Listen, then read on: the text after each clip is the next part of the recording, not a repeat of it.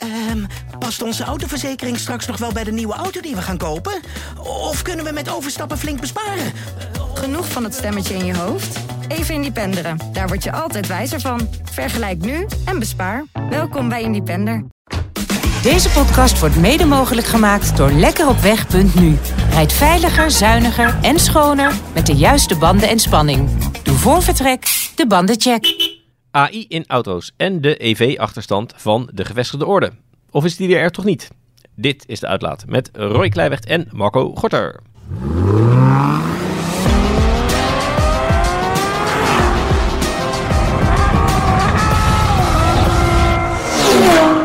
Dag en welkom bij De Uitlaat, je favoriete autopodcast waar we ingaan op Autoweek achter de schermen en ons werk. Voordat ik begin, als je vaste luisteraar bent, vergeet je vooral niet te abonneren via je favoriete podcast-app, want dan weet je zeker dat je nooit meer een aflevering mist. Je vindt ons op Spotify, Apple Podcast, Google Podcast en alle andere bekende podcast-apps.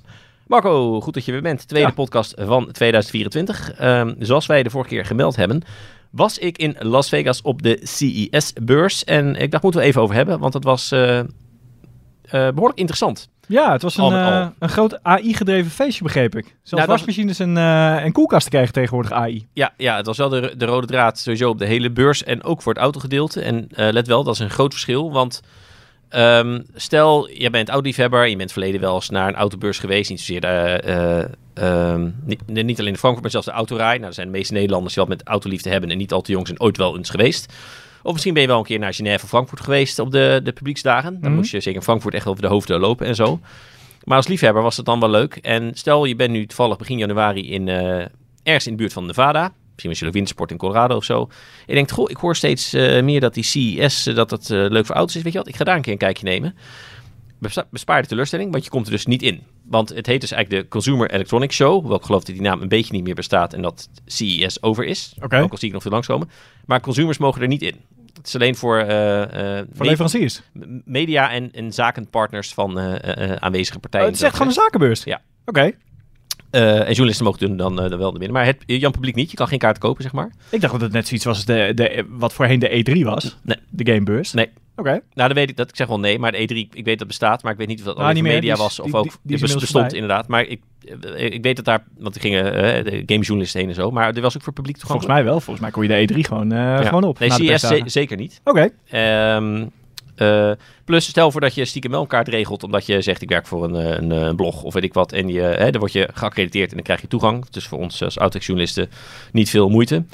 Ehm, en je loopt blind naar binnen, dan ben je heel lang op zoek naar de auto's. Want het is een gigantisch complex. Ehm, maar auto's is maar een heel klein onderdeel ervan. De meeste is natuurlijk, kijk, er waren wat, wat collega's van onze uitgeverij. De, de, de website Tweakers, die valt onder dezelfde club eh, als wij. En we zeggen, we zien die mensen wel eens in de wandelgangen of hebben wel eens contact met ze. En voor hun, die liep- waren daar een heel team, want voor hun daar rondlopen was wat voor ons rondlopen in Frankfurt was. Zeg maar. Ja, ja. Dat je gewoon in één keer al het nieuws voor de rest van het jaar, Het- bent klaar. Het nieuwe games, nieuwe eh, beeldschermen, nieuwe smartphones, nieuwe inbouwkasten voor je personal computer. Los van nieuwe e-bikes, wasmachines, eh, drones. Het, je kan niet verzinnen of het staat daar. En ook voor eh, techniek die heel ver in de toekomst is. Tot met dingen die wellicht dit jaar op de markt komen. Ik vind wel, als ik de combinatie van drones en AI hoor, dan krijg ik wel een beetje, klein beetje Terminator eh, beelden voor me. Ja, ja. mijn geest is ook. Voor auto's en, en AI. Hè? En, ehm, maar de auto's is, is echt maar een klein onderdeel. Er zijn, ik moet, zou ik kunnen zeggen, vier merken die echt sinds ik een beetje volg, dus echt al toch wel een jaar of acht, negen, altijd aanwezig lijkt te zijn. Zijn Kia, Hyundai, Mercedes en BMW. En Audi heeft dan verdwaald wel eens gedaan, soms zelfs niet. Maar bijvoorbeeld merk Mercedes eigenlijk altijd. Oké. Eh, en ook gewoon met een grote stand. En daar staan wel wat auto's op. Autonieuws hebben ze soms. Er stond een keer bijvoorbeeld de nieuwe CLA, de huidige generatie zeg maar. Die staat toen, eh, had echt de primeur, eh, als ik goed heb onthouden. Maar meestal niet, omdat het gaat echt om de techniek in de auto. Dus multimedia systemen, veiligheidssystemen, adersystemen, noem maar op. En, en zo ook nu. Maar de nieuwe merken uit de nieuwe wereld, die zijn er dus wel gewoon als automerk. Oké. Bijvoorbeeld eh Xpeng was er, Vinfast, bizar grote stand. Ik bedoel, het merk schijnt niet van de grond te komen, maar ze hebben geld genoeg om een bizar grote stand te doen. Met ja, gewoon- dat heeft ermee te maken. Frank is er vorig jaar geweest. Die heeft een Ja. reportage over gemaakt. Maar het, het, zeg maar, FinFast is dan de autotak. Maar je hebt ook... Ik ga het nu eventjes een beetje in het belachelijk Ja. trekken, maar, maar Fin Vacation Ja. en, je, en je hebt Fin tankstations. En je hebt, dat schijnt één soort van semi-staatsbedrijf te zijn. ja, Wat zijn vinger in zo'n beetje elke pap heeft die je in, in Vietnam kan, eh, eh, kan steken. En dan wordt het een beetje zoals Subaru. Ja, Subaru Oh, als automerk is heel ah, klein, maar Fuji Heavy Industries erachter Ja. is zo groot dat, ja, dat maakt niet uit. ja ik dacht maar aan de Umbrella Corporation van eh, Resident Evil, zeg maar. Dat, dat zoveel. dat ze, Nou, je zegt is overal vinger in de pap, maar associatie. er is, dus, er is dus voor mij ergens afgelopen maand of twee maanden geleden... is er dus ook een Vietnamese vlogger opgepakt in Vietnam. Want die had een kritisch artikel geschreven over een van de auto's van Finfast. En dat Ja, ja, oké. als kritiek op, op de landelijke trots. Ja, ja. Nou. Anyway, die had in ieder geval autonieuws met gewoon twee conceptcars, zeg maar. Zoals dat ook in Genève. Dat vond ik wel grappig. En ik was zelf daar met het bekende, tussen haakjes, Turkse automerk toch. Ja. Wat geen automerk is. Want ze zelf vinden dat ze geen auto's presenteren, maar smart mobility devices. Dat, dat, is, dat is meestal een teken dat de auto's niet zo goed zijn. Um, nou, ik heb het niet gereden. Ik zou het niet weten. Ik vind wel dat ze mooi uitzien. Pininfarina design. Dus onderuit specs kloppen ook. En hun eerste model, het smart mobility device genaamd eh, uh, 10 TX, wat gewoon een SUV is, uh, niveautje Tiguan, zeg maar, maar dan elektrisch. 10 TX? Uh, nee, nee, eh, T, god, wacht, T10X. T10X. Dus de, letter T, ja? het getal 10 en dan cijfer X. Dat is de eerste auto. En nu hebben ze een fastback onthuld daarbij. Die heet dus T10F. Oké. Okay. Nou, ik bedoel, ja, de Honda heeft de INY1. Hè? Ja, nee, ja, en ook daar maken we grappen over. Dus ja, dan kunnen we hier toch ook grappen over maken. En um, eh, nou, ze hebben een succesvol launch gehad, want in thuismarkt Turkije ehm, hebben ze al 177.000 orders voor die T10X en ze kunnen maar 20.000 per jaar maken. En die mensen hebben allemaal aanbetaling gedaan. Hè? Ik bedoel, we gaan vanuit dat die info allemaal klopt, zullen maar zeggen.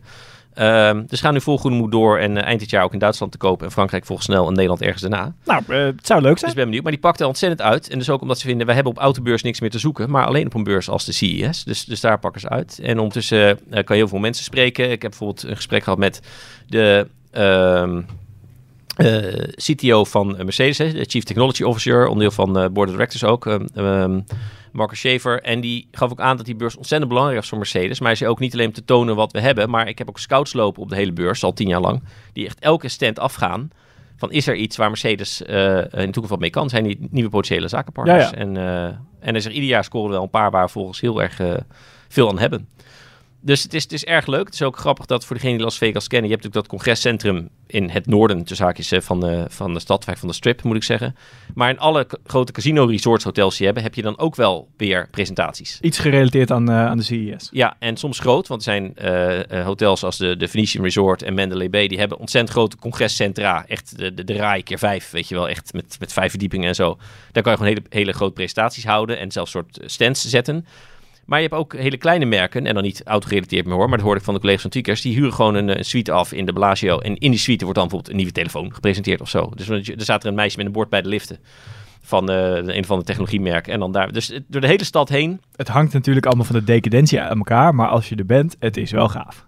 Dat sowieso. En die beurs is dus ook... Het is wat lastiger te vatten dan in Genève. Van je loopt over... Kijk, nieuwe auto daar, nieuwe auto daar. Van je moet iets meer op zoek naar ehm, het nieuws. In de zin van, van zorg dat je de gesprek hebt met de juiste mensen. En het wordt ineens een heel interessante beurs. Dus ik ben daar... eh, ja, ik, heel opgewekt vandaag gekomen. In de zin van, het gaf me echt een goed beeld van waar we naartoe gaan. En ehm, ja, om terug te komen waar we begonnen. eh, AI was de, was de rode draad. En een mooi voorbeeld was dus Volkswagen. Die daar de nieuwe Golf het eerst liet zien. Dus zullen zeggen de extreem gefacelifte Golf 8. Hè. Wordt 8, 8,5. Zullen we maar zeggen. En die stond daar in GTI-trim, nog een beetje gecamoufleerd. Want het ging niet om het feit dat hij nu een nieuwe grill heeft. eh, maar het feit dat hij voortaan ChatGPT gebruikt voor zijn eh, spraakcomputer, zullen we maar zeggen. Dat, was, dat was dan de reden Fair om enough. daar te presenteren.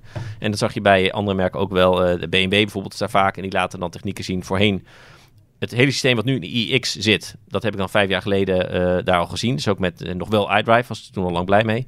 En nu liet ze bijvoorbeeld zien dat ze AR-brillen zijn ze aan het maken. Voor in de auto, dat je dus wat je al hebt, combineer je head-up display met AR in je navigatiesysteem, wat je al ziet. Ja. Dus dat je in je beeld eh, eh, de rotonde krijgt met een pijl die wordt geprojecteerd waar je heen moet. Hè? Mercedes heeft dat ook, als je een beetje me kan volgen. ja, ik kan je helemaal volgen. Maar ik, ik, ik zit tegelijkertijd... Ik kijk een beetje moeilijk. Mhm. Vandaar dat je uh, Vandaar vraag, snap je nog wel? Maar ja. ja, nou ja, nee, ik snap het heel goed. Maar dan denk ik, dat is een hele ingewikkelde oplossing... voor wat Mercedes gewoon in het head-up display doet. Ja. Daar heb je geen bril voor nodig. Nee, klopt. Dus- Maar, eh, ja, met head-up display zit er niet die AR ook. Hè? Want hier kan je dus echt op de weg waar je kijkt, je dus de, de, de, de pijl laten gaan van deze weg moet je hebben. Of, ja, ja, eh, alleen Mercedes heeft gewoon een heel groot onzichtbaar head-up display. En dat projecteert ook pijlen Ja. daadwerkelijk op het wegdek. Nee, dat is waar. eh, afhankelijk van de stand van je ogen, zeg maar. Ja. Dus als jij stoel omhoog doet, gaat die pijl ook mee, zodat hij wel de juiste richting blijft aanwijzen. Ja. Dus het klinkt als een, als een moeilijke oplossing voor iets wat eigenlijk al opgelost is. Ja, maar dit kan ook voor motorrijders. Ja, oké, fair enough. Nou, ja, nou Rijkmotor, eh, oké. Nou, bijvoorbeeld dat soort technieken. En dat, ik moet het nog even zien. ja. Want, het, want zeg maar, augmented reality, terwijl je een helm op hebt en een evenwichtsvoertuig bestuurt, Nee. daar ben ik geloof ik niet heel erg van overtuigd. werkt voor straaljagerpiloten. Ja, maar straaljager is geen evenwichtsvoertuig. nou moet je al een beetje voelen wat er gebeurt, toch, denk ik? Ja, je- je- ja, ja, maar je, ja. Je, bestuurt het vliegtuig niet door je gewicht te verplaatsen. En dat doe je op een motorfiets wel. Nee, dat is waar. Ja. Dus Ja. nou ben ik geen straaljagerpiloot, Ja. zeg ik eerlijk bij. Ehm, ook niet in mijn vrije tijd. Maar eh, nou, ik dat, als dat eenmaal op de markt komt, wil ik dat graag wel op een afgesloten terrein een keertje proberen. Ja, nee, uiteraard. Ik was passagier overigens, maar eh, om het te proberen. Ik vond het wel fascinerend hoe goed het, eh, hoe goed het werkte. Eh, en wat ze ook bijvoorbeeld hadden, is een systeem, daar zit je een soort playseat, waarmee je dus gewoon een BMW bestuurt die eh, eh, 50 meter verder op een parkeerterrein rijdt. Oh ja. En dan zeggen ze dat is niet voor de geheim, maar bijvoorbeeld voor valetparking of autovuurbedrijven. Die, dat je niet naar lot eh, 306a achter in je auto moet ophalen, dat het gewoon wordt voorgereden door de persoon achter de balie. Die assistent heeft die vast jouw auto ervoor rijdt. Nou ja, dat is in feite natuurlijk wat ze nu eh, in eh, oorlogen doen met drones. Dat Ja. dus een piloot daadwerkelijk in de cockpit zit. Alleen die cockpit zit niet in de drone, maar gewoon ergens Ja. op een afstand. Ja, en met auto's gaat er al. En het niet eens toekomstmuziek. Ik zeg ja, er zijn al bedrijven als Six hebben dat al besteld. Om dat langzaam te- uit te gaan forceren. Ja, in, waarom niet? in dingen. Dus dat soort technieken is, wordt daar een beetje getoond, los van ehm eh, naar de rode draad. En vooral wat ik grappig vind, is dat er waren al een aantal jaar ouders, ik weet ook, Ford deed dat, van ja, nee, je kan nu niet alleen tegen je auto zeggen van navigeer naar Dorpstraat 6 in, eh in Apkoude of zo. Maar je kan ook zeggen, ik heb honger en dan laat hij zien waar de restaurants zijn. Of ik heb het koud en dan gaat de stoelverwarming aan. En dacht, ja, dat is leuk, maar de, de facto moest je dus wel die commando's uit je hoofd leren. Want als je niet precies zei wat de auto wilde horen, Ja. had het geen zin. Ehm, en met AI verdwijnt dat dus. Dan kun je net zoals nu tik met je, je kan gewoon elke vraag stellen. En eh, ja, kreeg ook voorbeelden daarvan. Van vertel eens wat over je, eh, wat voor auto zit ik eigenlijk in alle motorspecs en, en waar ben ik? Nou, daar en daar. Welke rijstand zou je adviseren voor deze stad? Dat soort dingen. En, eh, en goh, alles wat je nu verteld hebt, vertel het nog eens maar dan in limerick vorm. Nou, dan kreeg je gewoon een rijmpje over wat net, weet je. En dat- ja, dat kan niet gescript. Dat is dus echt op basis van language modellen en zo. Ja. En ehm, je ziet hoe snel er wordt uitgefaseerd over eh, alle verschillende merken. Dus Mercedes had het en Volkswagen liet het zien en, eh, en ga zo maar door. Het is natuurlijk ook heel logisch. Maar Maar is het ook nog een beetje over de beveiliging daarvan? Nee. Nou, daar was ik al bang voor. Nee. Kun je je voorstellen dat je, dat je auto dus technisch gezien op afstand bestuurd kan worden door iemand... Nou, ze Ja. willen alles overnemen. Ik had, ja, noem het een, eh, een, ehm, eh, een zijgreep. Maar de ochtend dat wij dit opnemen, hoorde ik ook op de radio dat inmiddels blijkt dat eh 1 op de 8 Nederlanders heeft zo'n ring-deurbel. En dat de politie dus gewoon eh te alle tijden die beelden mag vorderen als zij het nodig vinden voor een onderzoek. Ja. Dus als bij jou in de straat dan ergens een auto is opgebroken, dan is niet meer, goh, mogen we misschien die beelden van u hebben? Nee, dan krijg je een brief in de bus. Je hebt zeven dagen om het aan te leveren. Ja. Ja, dat hadden mensen niet zo speciaal gestaan Ja. en zo. Ik denk, ja.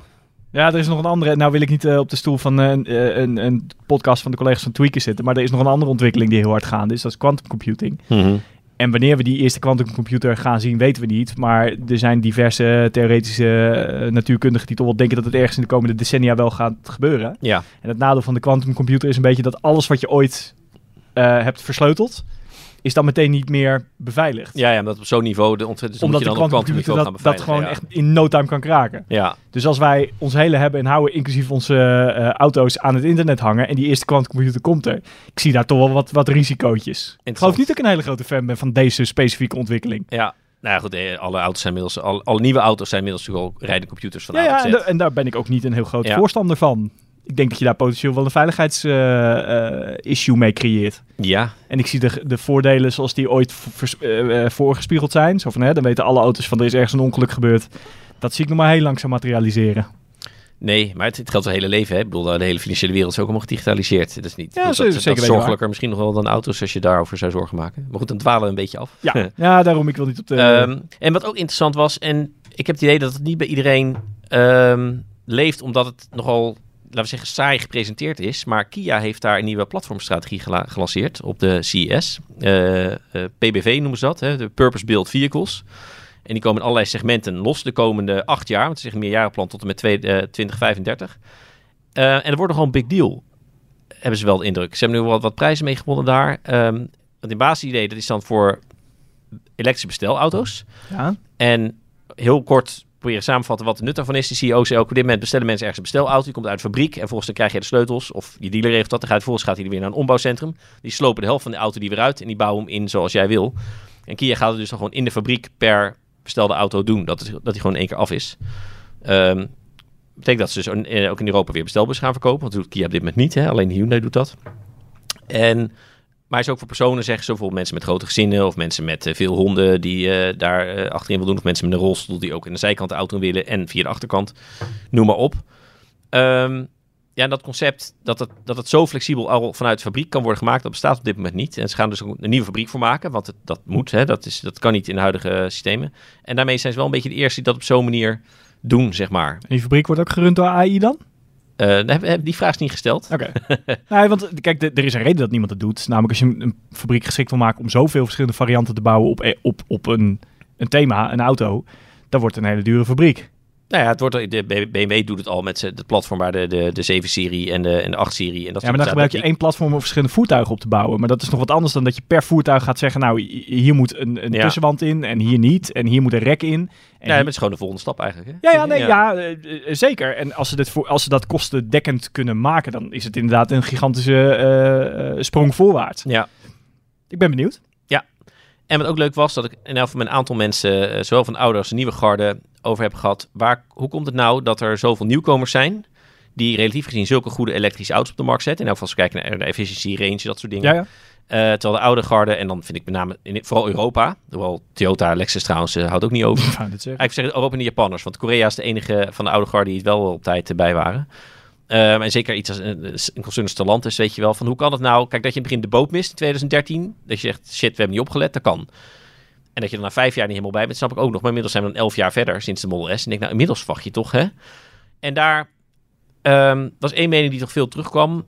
Ehm, vooral van de nieuwe garde wel. Bij Mercedes was het ook, werd het ook een beetje toegegeven dat de omschakeling naar volledig EV, dat dat zo'n andere manier van denken is. Dat, dat te lang is gedacht van, het is gewoon eigenlijk zoals de E-Golf, wat wij vast goed Ja, ja. vonden. Van, je hebt een auto, motor eruit, elektromotor in, accu onder bodem, klaar. Maar dat de efficiëntie dan totaal ontbreekt. En dat wij spreken, een oude auto was eh, qua ontwikkeling 70% motorversnellingsbak. En een, een elektrische auto is 80% software en accu's. En dat je dus vanaf de basis zo anders moet beginnen. En dat dat voor eh, bestaande merken dat bijna niet te doen is. En om op mezelf te betrekken had ik een soort openbaring of epiphany, of hoe je dat noemen. Dat ik ineens dacht aan de omschakeling van veel media, van print naar online. En ineens begreep ik het. Want ik denk, je hebt natuurlijk zulke grote concerns die zoveel moeite hebben gehad om van print af te stappen in begin jaren nul. Eh, terwijl het budget dus wel geweest zou zijn om dat goed te doen. Terwijl allerlei nieuwkomers met blogs en zo. En nog steeds zie je dat met, met vloggers die natuurlijk gewoon in het eenvoud heel hard opkomen. Nou, toen voor mezelf, dat vond ik eh, als persoonlijke relatie wel een interessante constatering. Dat ineens vielen dingen toch wat meer plek voor mij. Had iets meer begrip voor de situatie waarin sommige oude Europese merken zitten. Ja. Wat, wat mij betreft toch niet helemaal verklaard. Ehm, kijk, toen het internet opkwam, had je niet een soort van lichtend voorbeeld van zo moet het. En Tesla heeft gewoon een Model S neergezet. Die heeft letterlijk het product, je kan het, je kan het gewoon uit elkaar halen. Kun je precies zien hoe ze hem in elkaar hebben gezet. Ja, Nou, die software. Ik wil niet zeggen dat, dat, die, eh, dat je die eventjes eh, op je zolderkamer uit elkaar haalt. Maar ook dat moet volgens mij in tien jaar toch wel uit te lezen zijn. Als, je, als, je, als iemand je het template min of meer heeft, hè, de blauwdruk heeft gegeven van zo kan een elektrische auto zijn. Dan kun je toch gewoon nabouwen. ja blijkbaar niet. Nee, dat, dat blijkt inderdaad. Ja, Maar omdat het zoveel in de software inderdaad zit. Misschien is dat niet... hè, ja, ik ben, daar ligt mijn expertise niet. Maar blijkbaar leest dat niet, niet zomaar uit. Hè? En een voorloophanging kun je nog kijken wat hebben ze gedaan. Maar ja, koop, koop Model 3 en dan lees even uit hoe die werkt. Ja, ik denk niet, dan blijkbaar kan dat niet. Want, want de voorsprong van Tesla heeft ook verrekte lang geduurd. Hè? Nu is merk als, als, als puur kijken in dat aspect, merk als Lucid in de buurt. Ik vind overigens dat Mercedes met die CLA-concept, dat ze nu eindelijk als eerste Europese merk zijn ze een soort van bij. Van 800 volt, eh, de 800 Ja, kilometer ik range, vind- ik vind 12 ook wel- kilowatt per 100, ik weet je vind wel. ook wel de EQS. Dat, Ja. was, wel, dat was echt wel een, een, een Model S eh, waardig alternatief uit het oogpunt van efficiency. Ja. Maar goed, dan Ehm, bijvoorbeeld nog geen 800 volt, hè? Zin maar dat van- is de Tesla Model S ook niet. Nee, oké, maar ehm, eh, als je dan toch door wil lopen, zullen we maar zeggen. Ehm, en Mercedes is van plan dat, dat door te zetten ook naar de kleinere modellen. Wat ze zeiden van om bijvoorbeeld het laadprobleem op te lossen van mensen die geen appartement hebben, geen laadplek. Als wij door 800 volt kunnen zeggen dat kleine elektrische auto's ook met 350 kilowatt kunnen snel laden, zegt, eh, die, dan, dan valt het probleem misschien ook weg. En ehm, Nou, voor een deel natuurlijk. Kijk, uiteindelijk als, als laden net zo snel gaat als tanken, dan Ja. is het probleem snel opgelost. en twee keer zo lang is ook nog oké, hè, bijvoorbeeld. Ja, je, hoeft, je hoeft het ding niet vast te houden. Als je even naar de wc gaat, hij is klaar. Nee, precies. Ik, zit- ik zit even te denken, hoe lang ben je bezig met tanken? Maar ik denk als je een flink grote auto hebt, dan sta je misschien eh, anderhalf minuut in die pomp. Ja. Hè? Als je een S-klasse helemaal leeg rijdt en Ja. je moet eh, die 100 liter tank vervullen. Moet je naar binnen, sta je 10 minuten in de rij, pech hebt. Ja, oké, maar goed, weet je, dat, dat, dat is meer... Ik bedoel, je kan ook pinnen aan de pomp tegenwoordig, hè? Dus dat, eh, dat is ex-eco. Maar laten we inderdaad zeggen, als het twee keer zo lang duurt om een auto, elektrische auto weer vol te laten, ja, dan ben je een heel eind. Ja. Maar kan ons netwerk dat aan? Met een stroomnet wat al aardig vol is. Nee, ik denk niet. Goed, ik, ik weet, weet jij eigenlijk... ehm wat, hè, jij hebt sowieso wat, wat eh, sterkere mening over dan ik, hoewel ik dat, dat vlak met je eens ben hoor. Is het bijvoorbeeld in Duitsland net zo erg als in Nederland, die overbelasting van het netwerk? of Nee, is het maar echt een Nederlands probleem? Nou, dat is voor een deel is dat een Nederlands probleem. Maar dat komt ook omdat wij, eh, wij lopen ehm, redelijk ver voor in het gebruik van bijvoorbeeld zonnepanelen. Mhm. Eh, en in Duitsland eh, is het ook veel meer gemeengoed om bijvoorbeeld de verwarming van je huis. Dat doen ze daar bijvoorbeeld met eh, passieve verwarming. Dus dat zijn gigantisch goed geïsoleerde huizen met mechanische ventilatie. Dus de zon warmt eigenlijk je, je, je huis op, ook in de winter. En die, winter kan er gewoon, die warmte kan er gewoon niet uit. Oké. En dat betekent dat het veel minder zwaar aan het stroomnet trekt, al die warmtepompen. Bijvoorbeeld, daar Mhm. komt nog eens een keertje bij dat in Duitsland hebben ze natuurlijk een hele andere energiemix. Hè, de kernenergie is daar heel eh, relatief groot geweest. Nou, dat zijn ze helemaal aan het uitfaseren. Er zit Ja. veel meer bruinkool. Dat gebruiken wij volgens mij bijna niet. Want volgens mij gebruiken wij gasinstallaties in Nederland. Dus die, dat, dat hele elektriciteitsnetwerk, het land is ook veel groter natuurlijk. Er zijn grote delen waar bijna niemand woont. Mhm. Ehm, dus het is een heel ander. Het is geografisch een heel ander land, maar ook qua energiemix is het een heel ander land. Ja, oké, maar energiemix, hoe je het opwekt, dat zegt niks over de staat van het netwerk natuurlijk. Nou, jawel, want als jij eh, gebruik maakt van veel groene energie, dan heb je dus heel veel energie op het moment dat de zon schijnt of de wind heel hard waait, Ja. maar heel weinig op het moment dat het nacht is en het is windstil. Oké, maar dat is Terwijl juist als een je probleem dan. Sorry? Dat is dan toch juist een probleem. Nou, dat is in zoverre een probleem dat als je nog verder wil vergroenen, die groene stroom kan nergens heen Ja. op, op, de- op het moment dat het er is. Maar Duitsland toch verder dan wij met vergroening, of niet? Met de, de, de, de- die, die Zou- wenden en zo dat noemen ze dat? zou ik niet durven zeggen. Dat, dat weet ik niet. Nogmaals, het, is ook een heel ander, het zit heel anders in elkaar, ook als land. Hè, deelstaten zijn gewoon wat anders dan provincies. Ja. Ehm, dus ik zou dat niet 1, 2, 3 durven zeggen. Maar volgens mij is, is de, eh, het aandeel elektrische auto's bijvoorbeeld ook veel minder groot. En het aantal snellaadstations per eh Nee, dat sowieso. Maar, kilometer Nederland, is ook veel maar minder Nederland groot. loopt ook bizar voor op de rest van de wereld, op Noorwegen na op dat vlak. Dus dat is Ja, niet zo raar. zeker. Maar, ik ben Maar goed, en dan is het nog maar een paar procent elektrisch, hè, nu. Ja. Dus, maar goed. Nee, eens. Maar goed, hè, Mercedes had meer over de technische oplossingen. En eh, ja, het netwerk, we zeggen, kunnen zeggen, is onze branche niet. Ja, ja. ja, ja oké. Ja. Nee, je kan niet van Mercedes verwachten dat die even het, het netwerk hier gaan verbouwen, toch? Nee, nee, fair Ja. enough. Maar ja, dan kun je ook zeggen, ja, als, eh, als nou eh, BP en, eh, en Toto gewoon allemaal synthetische brandstof gaan maken, dan hoeven we helemaal niet om te schakelen. Dan kun je gewoon synthetische brandstof in je, in je auto tanken. Dan kunnen we gewoon allemaal ver achterrijden. Tja, Ja, dat is... maar het zou zijn dat synthetische brandstof er wel is, maar dan de pompen niet of zo. Hè? Maar ik bedoel, het, het is Nou, een netwerkprobleem. Er is stroom, alleen... Ja, eh, ja, ja, er is stroom. Ja, dat klopt. Er zit ook heel veel potentiële stroom in de zon. Ja, Maar ja, die kunnen we er ook even niet uithalen. nee. Ja, ja. Weet je, als je zegt van eh, wij hebben bedacht dat de oplossing de elektrische auto is, dat is prima. Maar dan moet dat wel een beetje meewerken in het omveld. Ja, maar vind je oprecht dat de branche daar een verantwoordelijkheid in deelt? In dat, dat nee, deel van het nou, probleem? nee, mm, Ik vind van niet namelijk. Ik vind dat een overheden nee, n- Nee, en dat, maar dat vind ik niet omdat... eh, kijk, Mercedes wordt min of meer gedwongen. Want Europa zegt je moet Mhm. elektrische auto's gaan bouwen. En je mag Nee, straks geen verbrandingsmotor ergens meer instoppen. Ehm, maar het hangt wel allemaal met elkaar samen. Ja, oké, maar dan...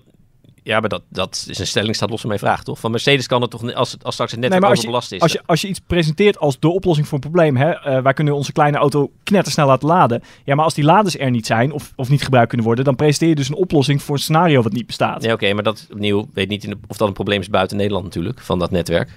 Nou ja, als het bij ons in Nederland een probleem is en wij lopen iets voor op de rest, dan is het aannemelijk om te verwachten dat het ook een probleem gaat Ja. worden in de rest van Europa. Oké, ja, ik, ik, ja. Maar goed, misschien dwalen we nu een beetje. Nou, af. meer dat ik niet inzie van waar, waar de branche daar verantwoordelijkheid in heeft, zullen we zeggen. Ik vind dat echt dat die verantwoordelijkheid eh, daarvoor echt eh, bij de overheden en zullen zeggen, bij netwerkbeheerders en zo ligt. Oké, nou, die zelf zeggen van, eh, ja, maar ja, er is meer geld voor nodig. En we wisten het slechts nog maar 20 jaar. Lijkt in die zin ook weer op dat, die omschakeling. Ehm, wat ik wel noem het leuk of interessant vind bij Mercedes, dat je een soort schuldbewustzijn merkt. Inderdaad van, eh, ehm, we liepen erg achter en we waren laat en Tesla was snel. Maar eh, wij zijn niet gaan klagen van, eh boehoe, niet eerlijk en moeten tarieven op of zo. Maar we zijn gewoon de afgelopen vier jaar echt keihard gaan rammen. Om nu met, we zeggen, met basis die EQS, dan hebben ze die conceptcar nog gehad, weet het ding? ja, die, eh, Vision, Vision Dynamic. die van Stuttgart naar de Middellandse Zee is gereden op Ja, eh, 8 kilowattuur ja, pond ja. of zo, dat ding. En aanleiding daarvan, die techniek zit dus nu allemaal in die, in die CLA-concept. Ehm, omdat ze ook echt heel veel gas hebben gegeven afgelopen vier jaar. Uit de schuldschuldbewustzijn van we zijn onze stand verplicht. We hadden altijd de S-klasse, we liepen altijd voorop. Heel soms even niet, nu dus ook even niet. Dus moeten we gewoon, zoals Mercedes zijn, schouders eronder en gaan. En dat vind ik dan wel, ga niet een beetje gaan lopen huilen van... eh moet importtarieven komen voor China of het is allemaal niet eerlijk. Dat, ja, dat vind ik ook weer wat hebben. Oké. En ze gaan eh, de allerlaatste brandstofmotor eh, ontwikkelen. Ook voor die CLA. Er komt een mild hybrid, viercilinder. En dat wordt de allerlaatste motor die ze ooit gaan, gaan maken. Ben benieuwd. Ja. Ehm, en wat ik wel grappig vond, is dat dus eh, net na de CS liet Stellantis weten, eh, wat meer weten over een nieuwe platformstrategie. Vooral voor de grotere auto's komt een STA Large platform, voor onder meer de nieuwe Julia. En ineens is daar... Oh, nou ben je naar Stellantis overgeschakeld. Ja. Oké. Sorry. Nee, omdat vond ik grappig, want na de CS dacht ik dus, nou, daarom loopt de gevestigde orde dus zo achter. En prompt heeft Stellantis eindelijk het bericht dat ze dus met een zeer modern elektrisch platform komen. Want bij, bij Stellantis vind ik dan het probleem dat dan hebben ze een facelift van de 2008 dat die eindelijk verder komt tot 100 kilometer in de winter. En nog is, is dat echt schandalig slecht. Hè? Dus je gaat van verschrikkelijk slecht naar iets, nou het is een grote stap voor hun. Maar als je kijkt hoe duur het is en zo is het eigenlijk nog steeds heel slecht. Terwijl de getallen bij dit pla- platform met onder meer 800 volt techniek, eh 2 seconden aan 100 qua vermogen, in plaats van 150 pk waar iedereen 400 levert wat het nu is. 800 kilometer eh WLTP-range voor onder meer de nieuwe Julia. Eh, nou, ik ben benieuwd, want het is hoog tijd. En als Ja. het daadwerkelijk dit jaar al komt, want de nieuwe elektrische Julia zou dit jaar moeten komen, dan zou dat wat zijn. En dan gaan ze ineens wel heel erg hard ineens, toch? Ja. Wat denk Even je? terzijde. Ik heb een eh, pilletje ontwikkeling. Dat ga ik binnenkort verkopen. En als je het neemt, dan word je sneller. En je gaat er beter uitzien. En je krijgt 10 centimeter meer onderarm. Dat wordt echt een goed product hoor. Ja, Ja, nee, ik, eh, sorry. iets te veel eh, tegelijk, denk je? Ja, ik, ik, I'll believe it when I see it. Ja, Want net wat je zegt, als, je, als die technologie zo dichtbij is, hè, dit jaar nog komt die, ja, en of dat nou een Alfa Romeo is of een andere D of E segmenten, ja. Dan had je bij de facelift van de, of de introductie van de E308 en de facelift van je elektrische aandrijflijn volgens mij wel iets meer laten zien. Ja, dat was mijn gevoel Toch? dus ook. Ja, ik, ik vind het zo'n grote stap zou dit zijn. Zeg nooit nooit. Hè, de Model S kwam ook vanuit het niets. Ja, Maar ja, de track record die Alfa Romeo eh, of Stellantis op dit gebied heeft, ja. Nee, is ja, niet in hun voordeel. Nee, nou, ik, ik, eh, ik las het en ik, mijn wenkbrauw ging ook wel even omhoog. Maar ehm, eh, Promises are we cheap. gaan het zien. Kunnen we de eerste podcast van 2025 blikken we erop terug. Wat er Nou ja, kijk, ja, weet je, het is een beetje als je nou zegt van we hebben een, een platform en het wordt 800 volt. Dat is een mooie belofte. Ja. Het is realistisch, hè? er zijn meerdere merken die daarmee bezig zijn en of het hebben. Maar dit is inderdaad, eh, hij gaat een miljoen miljard kilometer rijden, van 0 naar 100 in een halve seconde, 800 volt en hij kan snel laden tot 1000 kilowatt. Weet je, eh, ja, Weet je ja. ook zo opvallend vindt dat er dan als je dat dan allemaal hebt, doe dan. Bij sommige auto's nog steeds... eh kijk, WLTP heeft wel beter gemaakt, maar zo'n groot verschil tussen die WLTP-range en de praktijk. Terwijl bij andere auto's zitten er heel dicht op.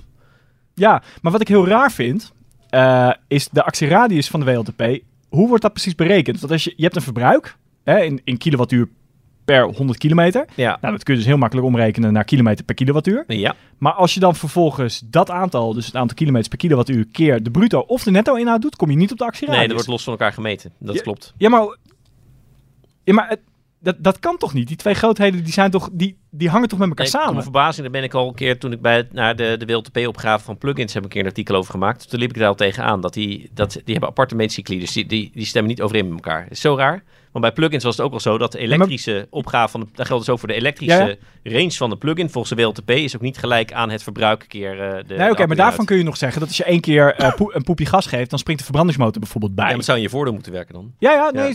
z- zeker. Maar daarvan kun je nog zeggen, er gebeurt iets. Of weet, weet ik veel, misschien moet, eh, misschien moet de- de opvoerpomp van de brandstof af en toe even aangestuurd worden. Ja, Hè, omdat die anders druk verliest, weet ik veel. Maar daar, daar kun je nog wel een technische reden verzinnen waarom het een niet, niet per se gelijk is aan het ander. Maar dit, Ja. je rijdt een bepaalde hoeveelheid op een kilowattuur. Er zit x aantal kilowattuur of i, afhankelijk van of je of bruto of netto uitgaat. Dan moet je toch tot z komen. Ja. Dat, dat kan toch niet anders? ja ligt aan hoe je het meet. En dus, kijk, ik ben met je eens, ze zouden daar het gewoon veel duidelijker en veel opener over moeten communiceren. Het probleem is dan bij de EU-regelgeving, waar natuurlijk heel veel lobbywerk weer achter zit. En dan bedenken ambtenaren zo'n cyclus. Ja, maar wat ben je dan aan het doen? Ik, ben- Ja, ik bedoel, je hoeft me echt niet precies te vertellen wat je op je broodje hebt voordat je instapt in de auto, zeg maar. Maar hoe kom je tot dat tweede getal? ja, Hoe kom je tot die actieradius als je al gemeten hebt dat hij een bepaald iets verbruikt? Ik, ik ben daar echt ik ben daar zo ook- benieuwd ja, naar. toch dat ze met, met, met, met staande vliezen van de accu's. natuurlijk sowieso een probleem bij, bij het meten, ook voor onze elektrische auto's. Van, je, je hebt vliezen bij het opladen, je hebt vliezen bij de vorming aanzetten, je hebt vliezen bij als die lang stilstaat. Zit ook bij een benzineauto. Ja, misschien op papier verdampt er wel iets van de benzine uit je tank ergens. Ja, maar dat is, dat is, Dat is het, atoomwerk, zeg maar. Bij een elektrische auto, dan kan gewoon als je een week laat staan, kan er gewoon 20, 30 procent kan er weg zijn. Ja, goed, maar ik vind wel, kijk, je actieradius is eigenlijk alleen maar relevant op het moment dat je in één keer een hele lange eh, afstand gaat Ja. rijden. Dus dan is, het, dan is het logisch om aan te nemen dat je gewoon van 100 of van 80% weet ik veel, maar we gaan uit van 100, want dan heb je een basislijn, Ja, gaat rijden en op een gegeven moment is de elektriciteit op. Ja. Dan valt die stil. Nou, en in mijn hoofd is dat, is dat het uitvloeisel van hoeveel kilowattuur heb ik en hoeveel kilometer kom ik op elk van die kilowattuurs. Ja. En als dat niet zo is, waarom dan niet? En dan Ja. krijg je inderdaad, nou net wat je zegt, krijg je geen antwoord op. Ja. En ik snap dat niet. Nee, het- ook omdat het wel eh, mogelijk zou moeten zijn om het wel gelijk te trekken. Ja, ik natuurlijk. ook met je eens. En, eh, maar het, ja, ook omdat het, doet me denken dat de overheid en dan vooral linkse partijen, die vonden, toen gingen we natuurlijk van NEDC naar WLTP, ook met benzine. Daardoor gingen auto's op papier meer CO2 uitstoten. En toen vonden die partijen, ja, dan moeten die eh, mensen ook meer gaan betalen voor die auto. Want eigenlijk verbruikt hij dus meer. Dan denk ik, nee, nee, hij verbruikt gewoon precies hetzelfde. Maar ja, ik probeer er eens uit te. Net als je wil weten hoeveel je cv-ketel thuis eh, verbruikt. Dan wil ik wel weten, zet je verwarming op 19, 20 of 21? Nou ja, en, eigenlijk- en er kan drie keer een andere uitslag uit. En alle drie kloppen ze. Ja. Je- en, maar bij auto's vinden dus de milieupartijen... Nee, nee, er moet één getal uitkomen en dat is het. Ja, rij dan 90 of rij dan 100 of rij je 110. Of rij, en en ik, ik, ik heb wel eens met iemand zo'n interview gedaan. Van, ik kom niet uit. Ja, nee, maar we, we een reëel getal. Ik zeg, ja, maar als je anders rijdt, komt een ander getal uit. Ja, maar het gaat om dat het eh, wel reëel is voor de mensen die hem kopen. En dacht ik, ja, ik, ik kwam Nou er ja, gewoon niet doorheen. En in, en, en, die, en in die zin is de WLTP-cyclus een verbetering. Want daar komen we tegenwoordig in ieder geval min of meer... Hè, wij, ons testverbruik is vaak nog wel wat hoger. Maar we zitten er nu wel in de buurt. Het ja, kan. en zeker. En ik, en, eh, eh, ik spreek voor mezelf, ik doe het niet bewust mijn best. Dus ik rijd Nee, netjes. Want dat zou ik nog wel eens, zeker als dan een zuinige auto aankwam, dan zou ik nog wel eens bij, bij collega's of zo. eh, ja, we hebben dit verbruik inderdaad gehaald. Dan denk ik, ja, je, hebt lopen hypermilen. En als ik 80 rij op de cruise met de airco uit, ja, dan haal ik ook een mooi verbruik. Maar dat vind ik niet reëel voor wat het verbruik van de auto is als je Nee. er normaal mee rijdt.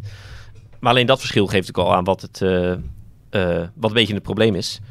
Ja, en bij elektrische auto's nog erger, hè? want als het een beetje koud is, dan eh, Ja, maar zet je dan de verwarming aan of gebruik je de stoelverwarming? ja, allebei. Ja, kan, dat kan hè. Ja. Maar ik laat vaak de verwarming dan gewoon uit. Ja. Ja, precies. Ja, over mensen die... Ja, ik niet. Ik, denk, ik ja, heb het niet zo snel koud, dus ja, eh, stoelverwarming Ik hou niet als je eh, familieleden in hebt, dan zeggen van hou je jas maar aan, weet je wel. Nee, oké, Ja. maar goed, dan is het nog wat anders. Maar als ik alleen in de auto zit, ik heb het niet zo snel koud. In de winter heb ik weer heb ik vaak de stoelverwarming, stuurverwarming aan. Dat, En dat doe is er wel toch de airco aan, voor een beetje ontwaseming en zo? Of goed? Ja, als het echt nodig is, maar dat is vaak alleen als het regent. Het scheelt wel een hoop. Ja, ja, nee, het scheelt, het scheelt enorm. Ja. Eh, ik denk dat een, eh, een warmtepompje, nou wat zal zijn, 2, 3 kilowatt eh verbruikt. Ja, Dus nou ja, als het een beetje regent, de airco wordt helemaal... precies. helemaal erg. Goed. Dus maar de EV's van, de, ja nee, la- laat ik dan het volgende zeggen over de, de mogelijk aanstaande hyper-EV's van Stellantis. Ik hoop het. Ja. Want het zou alleen al uit het oogpunt van diversiteit, Zeker. Daarbij denk ik dat het geopolitiek ook gezond is als we een, eh, een, een sterke, eh, min of meer Europese auto-industrie behouden. En Ja. dat we niet alles uit China gaan importeren. Ze verkopen overigens steeds wel goed, hè? EV's van ze- als totale concern. Voor hadden ze laatst zo'n persbericht van als we alle elektrische auto's bij elkaar optellen, zijn we het best verkopende bedrijf op van EV's. Ja, en ergens snap ik het ook wel. Want je rijdt, eh A, het is een bekend merk. En de Dat. relatie met je dealer, dat, Dat. is- dat, dat is een Ja. factor. Ehm, maar B, het, zijn, het is ook een van de weinige eh, concerns die een B-segmenter Ja. bouwt. En dat is voor parkeren in de stad bijvoorbeeld. En Hè? prijs gewoon. Het scheelt niet eens Eh, zoveel, maar het zijn gewoon... Nee, maar voor, voor de prijs van, nou, laten we zeggen, een dik aangeleden E208. Leg er een paar duizend euro bij, je hebt de Tesla. Ja, Ja, dat zit echt heel dicht bij elkaar. ja. Ehm, en dan zou ik, eh, dan zou ik toch, nou, sinds die Tesla rijdt... eh, Hij is iets goedkoper geworden. Hè? Voor 30 heb je al zo'n ding. Zo'n Ja, oké. 208. nou, maar goed, ja. Eh, maar een dik aangeklede niet. Ja. Dan zit je wel echt bij. Maar goed, eh, hè, formaat is ook iets. Er zijn veel mensen die zeggen, ik, hoef- ik wil geen grote auto rijden, dus dat vind ik onhandig. ja, mijn moeder geldt voor. Dit Bijvoorbeeld, te groot. de mijne ook. Maximaal eh bezig mentertje. Ehm nou, ben benieuwd. Nou ja, nieuwe knal Julia wellicht dan als eh, voorbeeld voor wat Zeeland zou moeten kunnen doen. Ik ben benieuwd. hey, ehm, ik wil dan... eh goed, zijn er weer lekker lang aan het praten, zie ik. Nog even door de lezerspost heen. Vorige keer hadden we zelfs te weinig tijd om af te maken. Dus we gaan er gewoon, gewoon door. Ehm, een berichtje van Makalani. Die zegt... eh, ik heb een idee, is het wellicht voor de Vlaamse podcastfans... eh, iets om het fiscale voordeel bij ons toe te lichten. Ik begrijp dat het tijdsbegrip wel moeilijk is. Nee hoor. Nou, dat is eigenlijk heel simpel. Eh, je moet het zo zien. In Nederland wil de overheid, ofwel op rijksniveau, ofwel... Maar dan heb ik even, hij zegt voor de Vlaamse fans en dan ons. Dus ik moet lezen, hij is een Nederlander die het voor de Vlaamse fans een goed idee vindt om ons, dus Nederlands beleid, of bedoelt hij om Nee, het nee, Vlaamse? Voor Vlaamse fans, om het fiscale voordeel bij ons toe te lichten. Ik denk dat dat het een Vlaming is. Maar, denk bedoelt, eh, maar bedoelt hij dan, maar hij zegt schrijft wel bij ons, bedoelt hij niet het Vlaamse fiscale voordeel? Ja, ja. Het Vlaamse fiscale, fiscale voordeel. Oh, oké. Oh ja, en jij weet wat het is. Ik wil zeggen, ik ja, heb dat, geen idee. Dat is, nou, dat is vrij makkelijk. Eh, in Nederland wil de overheid, ofwel op rijksniveau, ofwel op lokaal niveau, bij alles wat je met je auto doet, van aankoop tot bezit tot tanken, dat je een vrij aanzienlijk percentage van het bedrag dat je aan je auto uitgeeft, bijstort in de overheidskast. En in Vlaanderen is dat net zo, alleen is het percentage kleiner. Ja, dat is wel goed. Simpel. Ja, Ja. de BPM, of wat ze daar dan hebben voor belasting op aankoop van de auto, is lager. De accijnsen op brandstof zijn lager. bezit weet ik, ik weet niet of ze daar zoiets hebben als MRB, dus de, de motorrijtuigenbelasting. Uh, maar die percentages zijn lager, dus betaal je minder, dus wordt alles goedkoper. Ja. Ja, zo simpel is het eigenlijk. ja, ja. Dat, is, dat is het verhaal. Ja, niet zo raar als je net over de, de grens gaat wonen. Hè? Leuk in Poppel van die Nederlandse enclaves en zo. Ja, ja. Zo zien als je daarvoor valt voor dat je daar vastgoed betaalt, is helemaal uh, een grap dan. Ja, en tegelijkertijd denk ik dan ook, weet je, uh, dat geld gaat naar de overheid. En de overheid doet daar dingen mee waar we vervolgens allemaal van profiteren. Kijk, uiteindelijk alles is, is knetterduur in Nederland. En bij auto's is het af en toe tot in het belachelijke hoor. Daar, daar ben ik het echt wel mee eens. Maar als je ziet wat wij daar aan, aan voorzieningen allemaal voor terugkrijgen. Ik zal niet zeggen dat we in een gaaf landje wonen. Maar we hebben het hier zeker niet slecht. En dat, dat geld uh, moet wel... Uh... Zo'n ervaringsbericht van, uh, van mijn Amerikaanse uitwisselingsscholier of student of zo. Die beschreef van ja, heel raar. Ik, ik zat dus op een Nederlandse school of, of, of HBO of, of, weet ik wat. En we gingen een, een, een, een schoolreis of, of excursietrip naar België of Frankrijk verder, maar veel richting België. En dat is klasgenoot zei, ja, het leuke is, je kan straks voelen als we België binnenrijden. En hij dacht van, goh, dit, die nationale tot zo erg is een soort gevoel wat over je heen komt van verlaat het land. Tot natuurlijk de grens overreed bij Luik en oh, ze bedoelen het letterlijk. Ja, nou ja, en, ja dat. Daar zit het verschil. En dan is het volgens mij in Vlaanderen nog zo, maar uh, daar mag uh, uh, Mark me, Mark, Markelani, sorry, me op concentreren. Oh nee, hij heet ook Mark, had het erbij gezet aan het eind. Groeten Mark. me op corrigeren als het anders is. Maar volgens mij is het in België zo dat alles wat de overheidskas instroomt via de auto's, dus accijnsen, belastingen, et cetera, oh ja. dat moet ook aan de infrastructuur voor auto's worden uitgegeven. Ja, ja, in Nederland bestaat het. En in Nederland is dat niet zo. We hebben geen doelbelastingen, nee. zeg maar. Dat een beetje snap, want boven heeft het geprobeerd met de kilometerheffing. Van, dan willen we wel dat alles naar het ding gaat. En daar wilden ze niet aan, omdat ja, dat geldt nergens voor Nederland. En dan kom je op een Nederland vlak ik van... zou ik ook een heel raar beleid vinden, ja, eerlijk gezegd hoor. Van, de, wat inkomt staat los van wat we uitgeven, zeg maar. Um, nou, wat ik nog zeggen, wat de Nederlandse overgrens. Oh ja, dat als je over de grens gaat wonen als Nederlander, let hem wel even op, dan kan je lekker goedkoop ook uh, gaan autorijden, relatief gezien. En uh, nog eens een leuke hot hatch kopen die we hier niet hebben. moet je natuurlijk niet uitlenen aan je kinderen die in Nederland wonen, ook al wonen die op die grens, want dan vindt de fiscus niet zo leuk, de douane als je wordt gepakt. Als je met, als Nederlands ingezetene een auto rijdt van jouw Nederlandse auto's die in België wonen en een Belgische kentekende auto hebben. Ik sprak iemand die zei, ja, maar goed, dat is gewoon mijn kind. Mijn auto is van mij. Ja, maar dan mag zij er alsnog niet in rijden. Nou, Sommige mensen weten dat namelijk ook niet. Dat, officieel mag dat niet, maar je kan er wel ontheffing voor aanvragen. Ja, tijdelijk, maar niet ja. een keer op keer voor dezelfde auto. Nee, nee, nee. nee dan maar zegt de douane ook van, ja, hoor eens. nee, oké. Okay. voor één verdwaald weekje kan misschien net. Maar, uh, maar goed, je mag, ook, je mag ook niet je vader je auto laten verzekeren, verzekeren als je als 18-jarige een auto hebt. Nee. Ja. Denk je dat dat wel eens gebeurt in Nederland? Ik denk echt, dat dat wel eens gebeurt ja, maar moet echt op naam staan van de vader. Ja, ja. Ja. Nou, kan. Dan ligt de grens wie is hoofdgebruiker, hè, zeg maar. Ja, precies. Ja, ja. Ja, ja, ja. ja. um, even kijken, Rick van Paul, die vaak reageert. Die zegt 100 maal goede podcast. Dat was uiteraard een reactie op uh, aflevering 100. Er zat geen slechte aflevering tussen. Nou, vind ik compliment. Want Ja. qua audio vind ik zelf van wel. Want er zaten zeker in het eerste jaar nog wel eens wat uh, een beetje te hannissen met uh, de audio-kwaliteit. Maar fijn dat Paul dat anders ziet. Wij Nou, dankjewel. We mogen er trots op zijn. Hij is groot fan, zegt hij. Daarom reageert hij natuurlijk ook zo vaak. Dankjewel, Paul. Uh, Michiel Truijns ook. Gefeliciteerd met dit mooie jubileum van 100 podcast. Dank daarvoor en ik hoop dat jullie lang doorgaan. Nou, Nou, wij ook. Eh, Michiel, dankjewel. Ehm Muziek Robert, wat een grappige naam. Of Muziek Robert NL zelfs. Eh, die zegt, leuke aflevering en een tip. Begin een eigen radiozender. Specifiek over auto's. En een eigen televisiekanaal. Ja, nou, er zijn wel eens gesprekken over geweest. Uh, wij vielen ooit onder uh, Sanema. En Sanema had ooit SBS in bezit, deels. Ja. En toen zijn er ook wel gesprekken geweest over een programma of een, een zender. we hebben ook een tijdje de... Een zender vind ik heel ambitieus klinken. De, de... programma is één ding, maar een zender. Ja, Kijk, we, eigenlijk is de bottom line, er zijn heel vaak gesprekken over geweest. En, en zowel collega's als con-collega's hebben het ook wel eens geprobeerd, hè, autoprogramma's. Ja. Um, maar het, is, het, het werkt niet, of in ieder geval niet in voldoende mate om het rendabel te maken. Nee. Heel simpel, er moet heel veel geld bij. En als je ja. auto's op tv ziet, betekent dus vaak dat dat gewoon betaald is door het merk. Ja. Um, dat is de enige manier om auto's goed op tv te krijgen. Um, je, noemen al Sanema, maar wij zitten dus nu bij DPG, wat geen geheim is. En DPG heeft ook net uh, als goedkeuring krijgen van de autoriteit Consumentenmarkt, ja. volgens mij, RTL overgenomen. En ja. we hebben weer tv. Dus wie weet voor de toekomst. Dan zal het eerder uh, wat video's van Oudweek op worden en niet een hele eigen zender. Nou, dat hebben we destijds met SBS ook gedaan. Ja, uh, deden we de filmpjes die we, gewoon, ja. uh, die we gewoon op, op oudweek.nl hadden. Die maakten dan iets anders op. En dat, dat werd dan uitgezonden om 11 uur 's avonds. Ja. Zeg maar tussen de 09 en 06 lijnen door. Was. Zag je ineens mijn hoofd in beeld. Ja. Dat je denkt, nou, nu bellen. Ja. Als je even de toe had dat je hè, wat. Maar goed, we zaten in auto's, dus dat, uh, dat scheelde. En uh, ja, voor radio uh, geldt niet hetzelfde. DPG heeft ook radiozenders. Ja, dat denk ik. Ik denk dat het heel moeilijk is. Ja, Want auto's zijn toch wel, vind ik in ieder geval, voor een groot deel een visueel product. Je kan een rubriekje autonieuws doen op een bestaande zender of zo, maar een radiozender vullen, Een hele zender vullen met alleen maar auto's. dat Ik- is wel... ik zou, het wel eh, zou je het willen? Nee. Nee? Nee, Een, een zender de hele dag door over... Ja, Nou, nu niet eens een, een programma. Radio of televisie.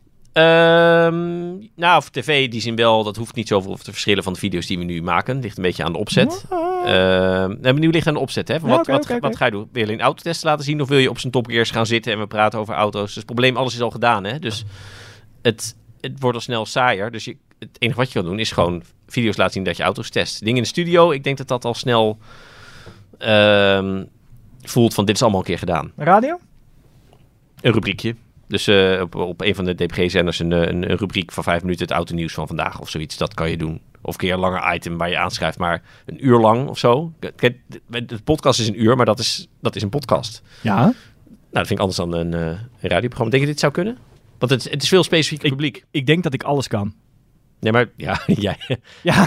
zou, het, zou het uit kunnen op de radio? Dat jij een uur lang...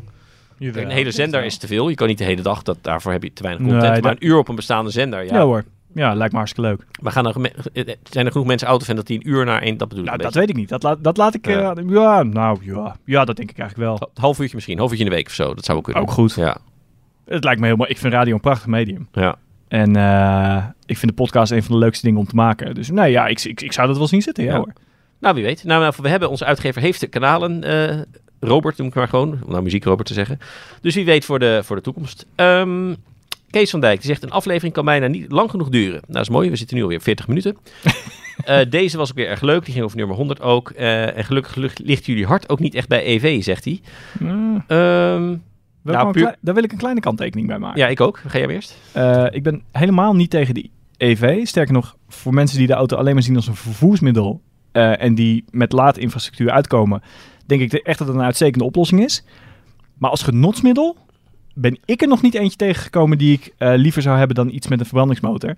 En misschien hoeft dat ook helemaal niet. Want misschien is de EV voor liefhebbers wat de Cayenne voor Porsche is, een manier om de middelen te verschaffen, zodat onze passie niet ons voortbestaan bedreigt.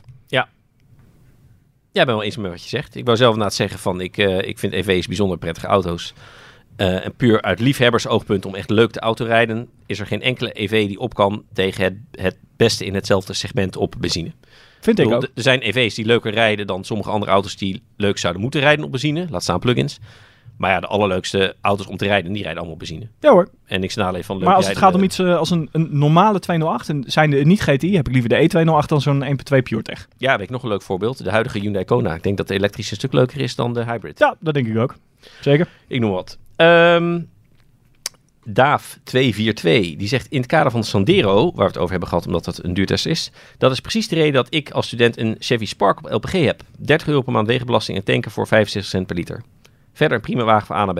Nou ja, als je inderdaad verder geen reet interesseert, behalve dat je van- droog van A naar B wil, dan is het helemaal prima. De Chevrolet Spark heeft wel eh, de eer. Nee, eer is eigenlijk niet het goede woord. Maar wij hebben een lap asfalt waar we de, de acceleratietijden opmeten. Mhm. En dan sprinten we van 80 naar 120 in 5. Oh, de. Chevrolet Spark is de enige auto ooit. En dan reken ik ook dingen als een Daihatsu Cuore en een Hyundai i10 1.0 en de Volkswagen Up met 60 pk. De Spark is de enige auto ooit die het niet haalde. In zijn 5. In zijn 80, in zijn 5. 80, 120 in 5. Ik reed met 79 zeg maar die lap asfalt op. En aan het eind was het asfalt op en stond die meter op 110. Dat is de enige auto waarin ik het gewoon echt En wat, niet, wat niet heb je, was gehaald. dat de LPG-versie? Wat had je voor motortje? Eh, ja, dat was, een, dat, was, een- dat was een bifiel. Oh, ja, ik, ik, ik weet het niet, zal inderdaad 65 pk zijn. Maar dat, dat je echt op een gegeven moment... En dat is echt een lange lap asfalt hoor. Ja, En ik rijden, rijden, rijden. En op een gegeven moment zie je die meter op 90 staan. En dat je denkt, ik ben nou toch bijna halverwege. ik weet ook wel bij hele grote MPV's, een Renault Espace en zo, met een zwakke motor, was het soms ook in de, in de, in de 5. Dat het, Ja, dan werd het was nou, het was zo'n lange overdrive ook. Dus dan in zijn 5 gebeurde echt, dan begon je bij, bij 1200 toeren. Zeg maar. Ja, ja, nee, dat inderdaad. En Eh, dan met een diesel wat de turbo nog niet draaide. Ja. Ja, nee. Er zijn veel auto's geweest waarvan ik op een gegeven moment dacht van... Nou, het wordt een beetje de dood gladi- gladiolen. Eh, maar bij die Spark had ik echt op driekwart van die lap had ik al zoiets van... Dit ga ik never nooit Maar het was redden. geen 118 wat je zegt. Je zat op 110 bij. Nee, gewoon 100. Ik ik was ook echt bij lange na niet. Ik dacht, Ja. ik ga dit niet eens proberen, want ik Lachen. weet dat ik het niet red. Ja.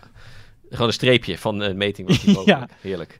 Ehm, Peter Kiers, die reageert nog op de XLR die ik noemde als eh, tegen van de auto. Die zegt hij is zo slecht omdat Cadillac last minute besloot in plaats van de eh, Corvette motor. Dus je berucht Cadillac Northstar V8 in te leggen, omdat, een he- omdat het een Halo car is. Nou, dat is eentje voor jou. Is dat zo? Was, was de motor de letdown? Eh, nee. Ik bedoel, de motor, dat hielp niet. Het was een loom ding, maar letdown was gewoon het onderstel. Het was gewoon zo'n weekdier, terwijl het inderdaad basis Corvette is. Dus het, het was niet eens de V8 die me zo tegenviel. Het is een heel interessant fenomeen, die Northstar V8. Ja, vertel. Vroeger, zeg maar tot aan de jaren 80, had elk merk onder de GM-vlag had zijn eigen V8. Dus Oldsmobile, Chevrolet, Oké. eh, Cadillac, allemaal eigen V8. En op een gegeven moment in de jaren 80 bedachten ze bij GM, we gaan een nieuwe V8 ontwikkelen. En volgens mij is dat bij Oldsmobile begonnen. En Cadillac heeft het overgenomen. En dat werd de Northstar V8. En dat moest een zeer modern blok worden. Dus dat ding was helemaal van eh, aluminium, of aluminum. Bovenliggende nokkerassen, eh vier kleppen per cilinder. Er zat een systeem op, kan ik me herinneren, eh, dat ik ooit gelezen heb in het blaadje. Dat als de koelvloeistof zeg maar eruit viel ineens, dan kon die motor nog 100 kilometer rijden, zonder, of 100 mijl rijden zonder motorschade. Oh, Dus dan deed hij zeg maar eerst alle cilinders op, op bank 1 gingen dan aan. En daarna gingen alle cilinders op bank 2 gingen een keertje aan. En zo wisselde hij dat af. Dat de hitte nog... eh, Eh, en zo kon hij voorkomen dat hij zou oververhitten, zelfs zonder koelvloeistof. Ehm, en dan zat er ook nog volgens mij een watergekoelde dynamo op. Want dat hele Northstar, dat moest dan, dat moest ook een actief onderstel en allemaal technologie. En dan moest je heel veel stromen. Dus nou, echt super geavanceerd allemaal. Nou, dat hadden ze. Allemaal hartstikke mooi. Dat kwam halverwege de jaren 90 uit. Fatsoenlijk vermogen per liter. mhm. Ehm, daar hebben ze twintig jaar mee lopen etteren. Want dat ding ging om de havenklap, ging het kapot en werkte het niet. En, eh, of in ieder geval niet zoals bedoeld. En toen ergens 2012 of zo, toen hebben ze die hele Northstar V8 die hebben ze er weer uitgegooid. En toen kwam er gewoon weer een V8 met stotenstangen in Cadillacs te liggen. maar echt uit technisch oogpunt, waanzinnig in- interessant experiment. En qua technisch oogpunt compleet onbetrouwbaar. Ja. Nou ja, volgens mij, maar zo diep zit ik dan niet in de materie, maar wij hebben een, een conculega bij een blad die veel weet van de Amerikanen. En die zegt, het is niet eens dat ze heel onbetrouwbaar zijn in de zin van de boel explodeert. Maar ze doen het ook zelden helemaal zoals ze bedoeld zijn. Ja. Zeg maar, wat Peugeot's, Peugeot's uit de 06-serie, Ja. die waren precies zo. Het was zelden dat je ermee langs de kant van de weg stond, maar ze waren ook nooit helemaal 100%. ja, ja. Dus ja, is het dan Charme. onbetrouwbaar? Beetje wel, hè? Ja. Ehm, maar interessante info even goed van ehm, eh, Peter. Eh, dan een vraag van eh, iemand die zegt... Ik zag een foto van een politie-Audi na een crash. Na een achtervolging. Het viel me op dat alle ruiten open stonden. Doet de auto dit zelf bij een flinke aanrijding? Eh, Google levert geen antwoord, zegt hij. ik dat het een vraag. Want voor mij eh staat bij dat een auto dat doet om de, de, de explosieve gas het, van... de gas van de explosief van de airbag, dat moet eruit. Dus daarom gebeurt het inderdaad automatisch, dacht ik. Ik dacht dat ook. Ja. Ehm, seems plausible. Maar inderdaad, ik weet 100% zeker weten, doe ik het niet. Nee, nou, het we allebei weten, dat bevestigt wel. En dan hebben we dat ongetwijfeld een keer, eh, gezien. Toch? Ik vind dat, dus dan is dat zo. Nou, ze allebei menen dat ik hier gelezen heb. Dat hebben we niet allebei eh, hier uh, Autoweek een post-it aan de muur gezien. Uh, dus ik denk dat dat wel zo is. Uh, een andere Peter, Peter G. Blom, zegt... Ik luister sinds een jaar met plezier naar de podcast. Met name de manier waarop. Kent hij geen gelijke? Nou. Bedoelt hij dan de manier waarop hij luistert? Of de manier waarop wij de podcast opnemen? En is dat iets positiefs? Nou, hij, hij, zegt hij luistert met plezier. Nou, dus dat is wel positief. Dankjewel, Peter. uh, Dieter vroeg nog, komt er een video vanaf de CS? Uh, anders nee. Uh, ik had geen kamerman mee. Nou scheelt, ik had wel wat, ik heb wel bewust wat, uh, wat foto's gewoon op het Instagram-account gezet van Autoweek en wat, wat korte filmpjes voor de sfeer. Maar er valt ook niet te filmen zoals op bijvoorbeeld een oude beurs als Genève, omdat er niet daadwerkelijk keihard autonieuws is. Van Mercedes presenteert een nieuw multimedia systeem. En dan kan ik een shot laten zien van een beeldscherm, maar het is meer de info die ze verstrekken, zullen maar zeggen. Dus meer achtergrondinfo dan echt voor een video. Zou ik daar dan de kamerman, goh, ik uh, woon, loop je toch uh, rond voor de lol, dan kan ik best wel een videootje maken. Maar verwacht niet een, uh, het zou geen video worden zoals van Genève of, nee, okay. of wat dan ook. Um, even kijken, Martijn ten Heuvel heeft een vraag over het blad via de podcast. Hij zegt, jullie schrijven over de ergonomie van een auto wat volgens geen score geeft. Zou dat niet toegevoegd kunnen worden aan de test, naar aanleiding van de test van de Lucid Air tegen de Model S? we nemen dat mee bij interieur volgens mij. Ja, en multimedia. Ja, dus daar in die uh, score van die twee systemen zit uh, ergonomie gewoon verwerkt, hè, Martijn. Dus wees gerust, dat eh, wordt zeker, is zeker onderdeel van de totaalscore. Guma 2, of Guma 2 op zijn Engels, die zegt jammer van de reclame voordat de podcast begint. Ja, dat vinden wij ook. Ja. Zouden liever hebben dat iedereen die luistert een donatie doet. Maar ik wil zeggen, nou, als hij nou voortaan 500 euro per maand overmaakt, dan stuur ik naar jou de mp3. Als je hem e-mail doet, dan, heb je, dan kan je hem luisteren zonder reclame, Guma. Uh, en Timo die zegt hij super blij als altijd met de podcast. Hopelijk op naar vele afleveringen. Nou, dat zijn we plan. Tot zover. Het valt dat er ook steeds meer wordt gereageerd. Dus dat is leuk. En uh, ja, ik vind die... En, en filtert hij nou alleen zeg maar alle positieve reacties eruit? Ja. Ja, oké. Okay. nee hoor, nee. Ik heb ook wel, ze hebben mooie rants gehad ook wel. Die heb ik ook wel voorgelezen. Uh, maar ik denk dat mensen die... Nou, ik wil zeggen, die wat klagen hebben doen nog minder snel. Maar eigenlijk is dat niet zo natuurlijk. Mensen die klagen, die Ik reageren wou vaak zeggen, in de, in de regels zijn mensen eerder geneigd om in de pen te klimmen omdat ze iets, eh, iets helemaal ruk vinden dan... eh, Nee, in principe pak ik alles. En alleen als er alleen reacties van hartstikke leuk, dan is dat welkom. Maar dan, om dat voor te lezen, dan dat vergt weinig eh, respons van ons. Maar ik vind het, eh, de interactie met de luisteraars heel leuk. Dus blijf het vooral doen. En mij valt echt op dat het toeneemt. Dus eh, dank daarvoor. Nou, leuk. Wij gaan door met de vaste rubrieken. Te beginnen met de to-drive list. Welke auto willen wij graag nog een keer rijden? Ehm, wat niet is gelukt ondanks ons vak. Jij noemde de vorige keer de Citroën Xantia Activa. Ehm, ik ga deze keer voor de Mercedes eh 680 Guard. Ja, En dat mag wel een Guard zijn van de eerdere generatie. Maar zo'n eh bepanserd ding, dat vind ik... Ja, ik wil eens meemaken hoe dat voelt. ja ik, ik- vet. Ik vind het een hele atypische keuze voor jou. Meestal eh, zoek jij toch wat in de sportievere hoek. Ja. Maar ja, vertel. Nou ja, goed, Mercedes eh, is wel onbekend. Dat, dat zijn wel in, eh, BMW heeft ook met zijn 7 serie ook wat, wat beveiligde versies geleverd. Maar die, die Guard is echt een, een klasse apart. Met eh, niet alleen kogelwerend, maar ook werend voor panzerdoorborende kogels en zo. Kan zelfs lichte mortierexplosies aan. Nou, toch handig als je Amsterdam een wedstrijd. Ja, ik vind wel gaaf ding wel zien. Ook die ruiten, die zijn dan hydraulisch, omdat ze hartstikke dik zijn, hydraulisch wordt het, hoe noem je dat? Geopend en gesloten. Geopend en gesloten. En die moet dan ook open kunnen als het uitvalt. Er staat weer een reservesysteem voor als je dan eh, een- zo'n tank wordt beschoten en zo. Ja, ik wil zo'n auto wel eens van dichtbij bekijken. En ook wel eens mee rijden hoe dat voelt. Het zal natuurlijk wel 5 ton wegen. Daarom heeft hij ook eh, als enige huidige S-klasse de V12. Los van de Maybach-versies. Ehm, en ik noem hem omdat de nieuwste generatie is hoor. Bijvoorbeeld als ik de, de dan zal het gewoon S60 Guard geheten bij de vorige. Die, ja, maakt niet uit of dan die is of de nieuwste, de nieuwste omdat het kan zeg maar. Maar een van die Guard versies wil ik wel een keertje proberen. Nou. Ben al eens gereden? Nee, ik heb het nooit gereden. Ik heb wel de statische introductie van de, de huidige S680 Guard eh, meegemaakt tijdens de EQS-intro. Oh, dus je hebt wel goed kunnen bekijken. eh, zeg Ja, maar. toen gaven ze ook een presentatie. Dus dan Leuk. beginnen ze met, eh, want ze bouwen inderdaad al heel lang van die gepantserde versie. Dat begon dan in 1928 met de Nürburg. Nou, dan is er een klein gaatje altijd bij Mercedes. En dan in 1965 pakken ze weer op met een, een Pullman. Ja, En inderdaad... daarna is heel lang in te bellen. Ja, ja, ja, zoiets ja. ja. Alleen dan zonder inter. Ja, Ehm, anyway, goed, ja.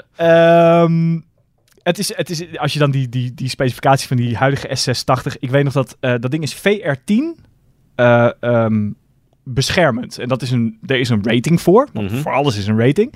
Eh, zeker bij Duitsers. En eh, VR10 krijg je alleen maar op het moment dat hij een kogel van een SDV, dat is een, een Sovjet sluipschuttersgeweer, op een kilometer afstand kan tegenhouden. Dat is echt zo'n sluipschuttersgeweer waar zo'n 7,62 mm kogel in gaat. Oh, ja, ja. Gewoon zo'n ding wat echt door bergen heen vliegt, zeg maar. Ja. De ruit van, eh, van een S-klasse Guard houdt dat dan tegen. De, je kunt er optioneel een zuurstoftank in laten zitten, zodat je niet vergast kan worden. ja. Eh, maar ook de hele onderkant van die auto. Vroeger was het gewoon, het was een S-klasse en daar werd een gepantserde koets op gezet. Dit ding heeft een hele andere eh, onderkant, zodat als je over een landmijn heen rijdt, dat, dat je daar ook dus tegen beschermd bent. En inderdaad, hydraulische bediening. Ehm, de banden kunnen nog 40 kilometer doorrijden. Ze zijn lek geschoten. Kosten 2500 euro per stuk. Nou, dat valt me nog mee eigenlijk. Ja, maar, wat, wat, ja, maar je zegt dat, dat heel veel. Wat, wat kost de achterban van een, eh, een weet ik wat, een Ferrari SF90? Nou, ik weet het niet, maar dan, dat, dat gaat, is ook veel geld. Maar dat zal, weet ik veel, 900 euro per band zijn of zo, weet ik het. Dit is gewoon nog eh 2,5 keer zoveel. Nee, oké, maar 900 euro per band? Ja, ik, ik, ik, ik, ik- misschien wel duur, 2500 denk ik. euro per band. Ja, het, oké, Ik dit is duur, maar voor... Ik Ja. vind het een bedrag. Ik heb Ja. auto's gekocht voor minder en daar zaten er vier banden op. Als het echt voor tankmijnen en zo. Ja, ik heb ook zo'n fiets gekocht, is ook goedkoop. Ja, maar ik bedoel... dit- dit- dit- Ja, ja, nee, nee, ik snap helemaal wat je bedoelt. Eh, je had ook kunnen zeggen, ja, 10.000 euro per band. Hè? Ja. Eh, ik, alles is Ik relatief. denk, ik, ik, nee, ik durf te zeggen, ik weet, een band van Giron is duurder dan dat in elk geval. Ja? Ja. Ik heb eigenlijk geen idee. Zou het? Dat zijn, dat is echt, ja, natuurlijk, die, die, die zijn speciaal gemaakt. Die moeten om zoveel duizend kilometer worden Ja, vervangen. ja, maar deze haal je ook niet bij bij de Quick Fit. Die hebben formaat de, de 365, geloof ik. Ja, maar het formaat is, is niet, dat is niet alles. Dat is gewoon meer rubber. Ik ga even kijken of ik eh, snel kan vinden. Eh, banden voor een Chiron kosten 7000 euro voor een set. Ja, oké, maar het is een set van vier. Van vier, van twee. Dat vertelt het verhaal niet. Kijken. Eh, wil je de banden erbij onderhoud? Eh, ja, de vier nieuwe banden, 40.000 euro. Vier nieuwe... ba- Dat is een heel ander bedrag. Oké. Anyway. Eh, laatste weetje over de S680 Guard. Weet je waar ze de meeste van die dingen afzetten ter wereld? Eh, Als je het hoort, denk je ja, tuurlijk. ja, zeg of Midden-Oosten of gewoon Amerika, omdat het een grote markt is. Brussel. Oh, interessant. Ja, ja oké, dat had ik niet geraden. Maar eh, grappig, ja, voor Ja. Alle, alle, alle NAVO-politici en, Ja. eh, en EU en zo. Dus als je de... Ja, precies. Ja. Alle hoogwaardigheidsbekleders eh, die daarop... Maar dat is niet Washington. komen. Dan hebben ze natuurlijk die, die Cadillacs misschien natuurlijk ook voor eh, veel mensen. Dat doet eh, de, de, de eigen industrie, zeg maar. Ja, logisch. Ja. Gaan ze ook geen Mercedes kopen. Dus nee, nee wij, wij stonden daar en die vraag werd gesteld. En uh, weet je, eh, Midden-Oosten, Libanon, Ja. uh, Sierra, allemaal van die helle gaten. Nee, Brussel. Ja. En als je erover nadenkt, dan is het natuurlijk Ja. hartstikke logisch. Ja, en het is niet voor Sovjetgeweer, maar meer gewoon voor de, de bepaalde woonwijk waar ze heen moeten, volgens mij. Zodat je niet gecarjacked wordt. Ja, ja, dat is raar toch, hè? Dat zo in Brussel, zo'n internationale stad en dat is ook onveilige buurt. is. Maar dat geldt ook voor Amerika, voor Washington D.C. Dus ook een van de meest criminele steden van het land. Dat vind ik ook zo serieus altijd aan dat land. Ja, Dat ja, is dat ongelooflijk. zou ik ervan zeggen. Ja, maar goed. Maar goed, 2500 euro eh, per band. De volgende keer dat je de Europese belastingen betaalt, denk daaraan. Ja. Weet je in ieder geval waar het naartoe gaat. Ja, je die mensen kunnen ook de bak fietsen, hè, zeg ik dan. Nou ja, Ru- Rutte lukt het heel aardig, toch? Ja, Die laat nee, zich graag fotograferen op zijn fietsje. ja, ja, nee, deed het ook lang. Moet zo'n beveiligers ook een nachtmerrie zijn geweest. Ja, had niet voor angst, hè. Dat moet, moet, eh, moet je de man nageven. Ehm, Oké, gaan we door met Ik denk de... ook eerlijk gezegd dat die man zo van rubber is dat zelfs als hij een kogel vangt, dat het gewoon recht omheen gaat. Zonder enig gevolg. Dus wat dat betreft. Maar goed. Dat lacht hij weg. Ik zou het overigens leuk vinden, niet alleen om te rijden, maar eh het zijn weer dingen van, hè, onze pers is daar niet groot genoeg voor. En de, de, de verkopen van de, S, eh, de, de, nou, de Guard-versie zal in Nederland ook wel meevallen. Zouden ze veel verkopen in Nederland? Denk ik niet, hè? Ja, nou, Wilders en Verdonken zo wel beveiligde auto's. Ja, of dit niveau is. maar volgens mij rijden de meeste politici in, in tussen hele Ja. grote aanhalingstekens normale ES-klasses A8's. Nee, maar de, de bedreigden die hebben wel anders. Hè? Dus Wilders, eh Rita Nee, ja, maar goed, hoeveel, Ja. hoeveel, hoeveel zijn dat? Nee, misschien vijf of zo. Ja. Ja. Ik weet, de Guard, weet niet worden er wel snel meer trouwens, of maar dat de Guard-versies ook zijn of gewoon Nou, zo'n niet, gradatie lager. dat denk ik niet. Maar ik zou graag wel niet alleen meer rijden, maar ook wel zo'n eventje doen. Wel zo met, met van die rijtrainingen voor dit soort dingen. Dat is, dat, Dat- is dat heel fascinerend. Ik weet nog dat eh, ehm, Blik op de Weg, dat programma van Leo de Haas, die heeft Ja. daar wel eens een special over gemaakt. Over waar dan de politiemotoren die dat begeleiden allemaal aan moeten voldoen. nou ja. Dat is echt een hele training. Want zo'n auto mag niet stoppen, wat er ook gebeurt. En dan Ja. moet- de- ze moeten er echt alles aan doen te zorgen. A, blijft rijden. En B, dat het ook niet mogelijk is om die auto's van de weg te drukken, bijvoorbeeld. ja, ja.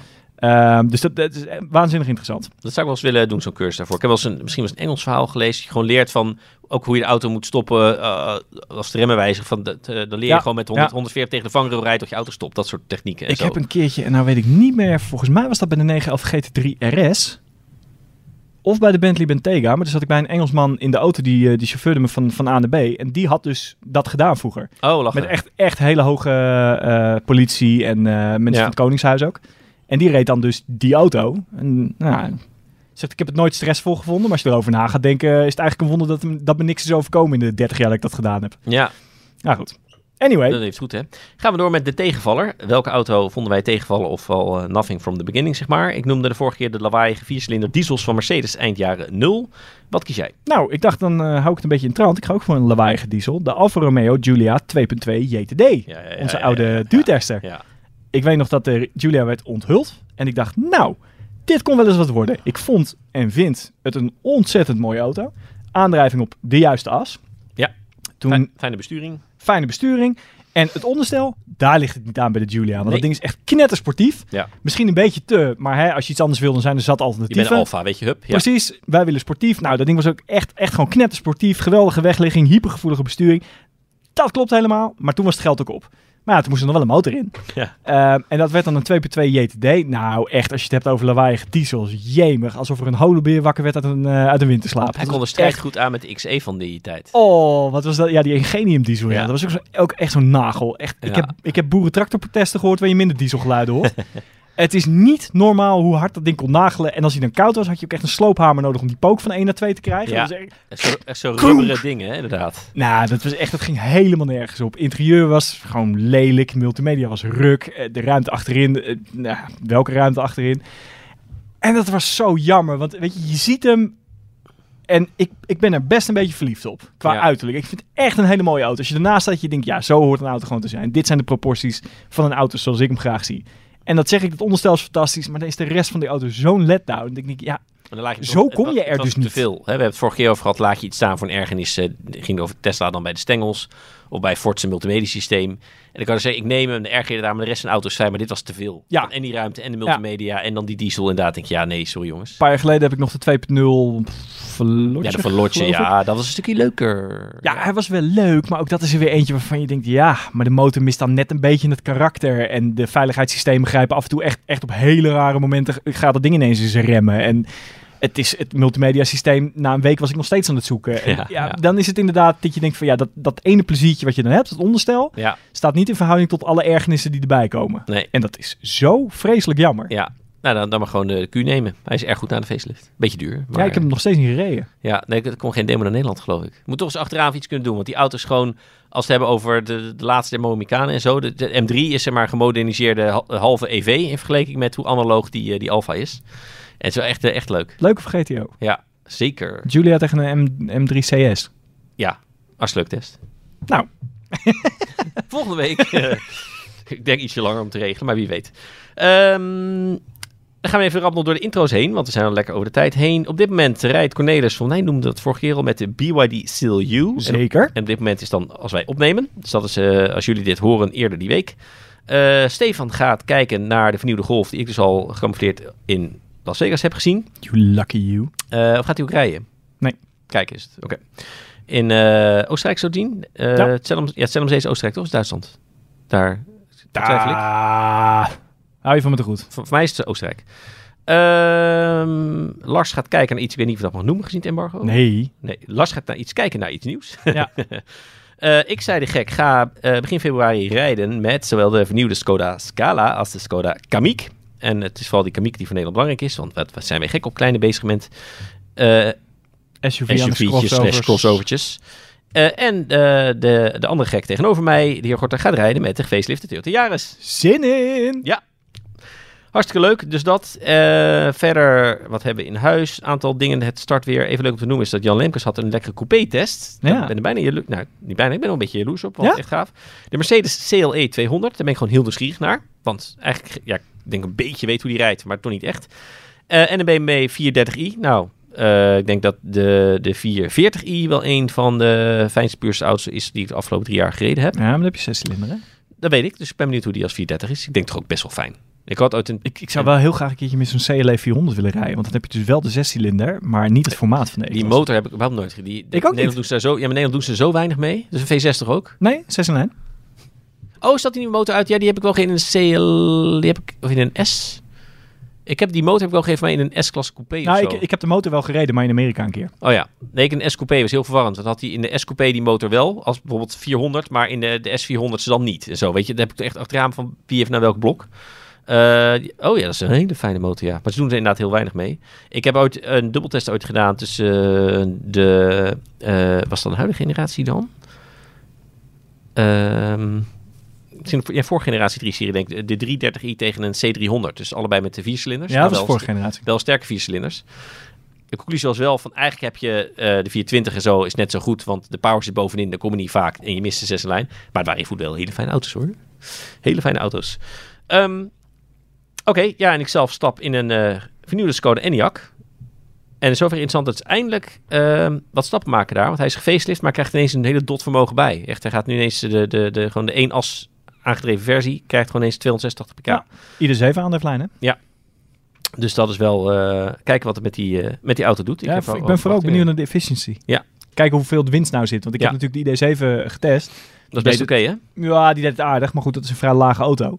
En ja, we, we hadden geen ID7, dus waar ligt het dan aan? En hier kun je natuurlijk min of meer direct vergelijken met voor de facelift. Ja. En dan weet je wat die motor. Die test heb je trouwens ook gedaan. Ja. Dus Dat klopt. En eh, toen was het ook koud, dus dat eh, is nog een beetje gelijk aan elkaar. Want Dat is leuk. heel lastig als die andere in juni is en deze in eh, januari. En ik zie nog eh, staan, voor mij ga jij die ook doen, maar jouw naam staat er niet bij, dus ik weet niet zeker. Een Fiat 600e, Ja. die gaat opnemen tegen de Volvo E30. Ja. Dat is een leuk testje. Want zo'n eh, 600e als La Prima, en zo Ja. rijden we hem, is op een haar na 40.000 euro. Ja.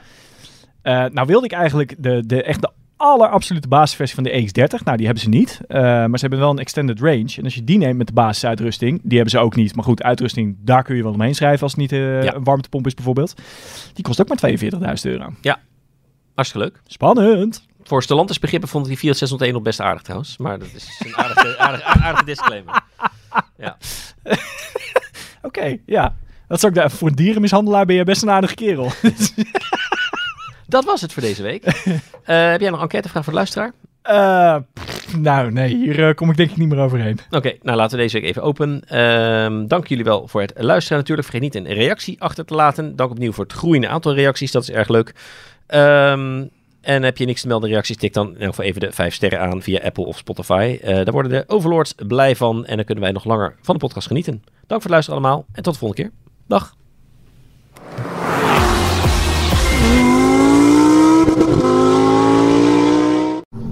Hey, goed dat je er bent. Stap in. Concentreer je even op dit geluid. Wat een rust, hè? Alles over elektrisch rijden lees je op autoweek.nl. Je vindt er alle tests, gebruikersreviews en tips en adviezen. Klaar voor elektrisch rijden? Autoweek, vol van auto's. Ah, we rijden al jaren schadevrij en toch stijgt de premie van onze autoverzekering elk jaar weer. Kunnen we niet eens wat besparen? Genoeg van dat stemmetje in je hoofd? Even Independeren. Daar word je altijd wijzer van. Vergelijk nu en bespaar. Welkom bij Independer.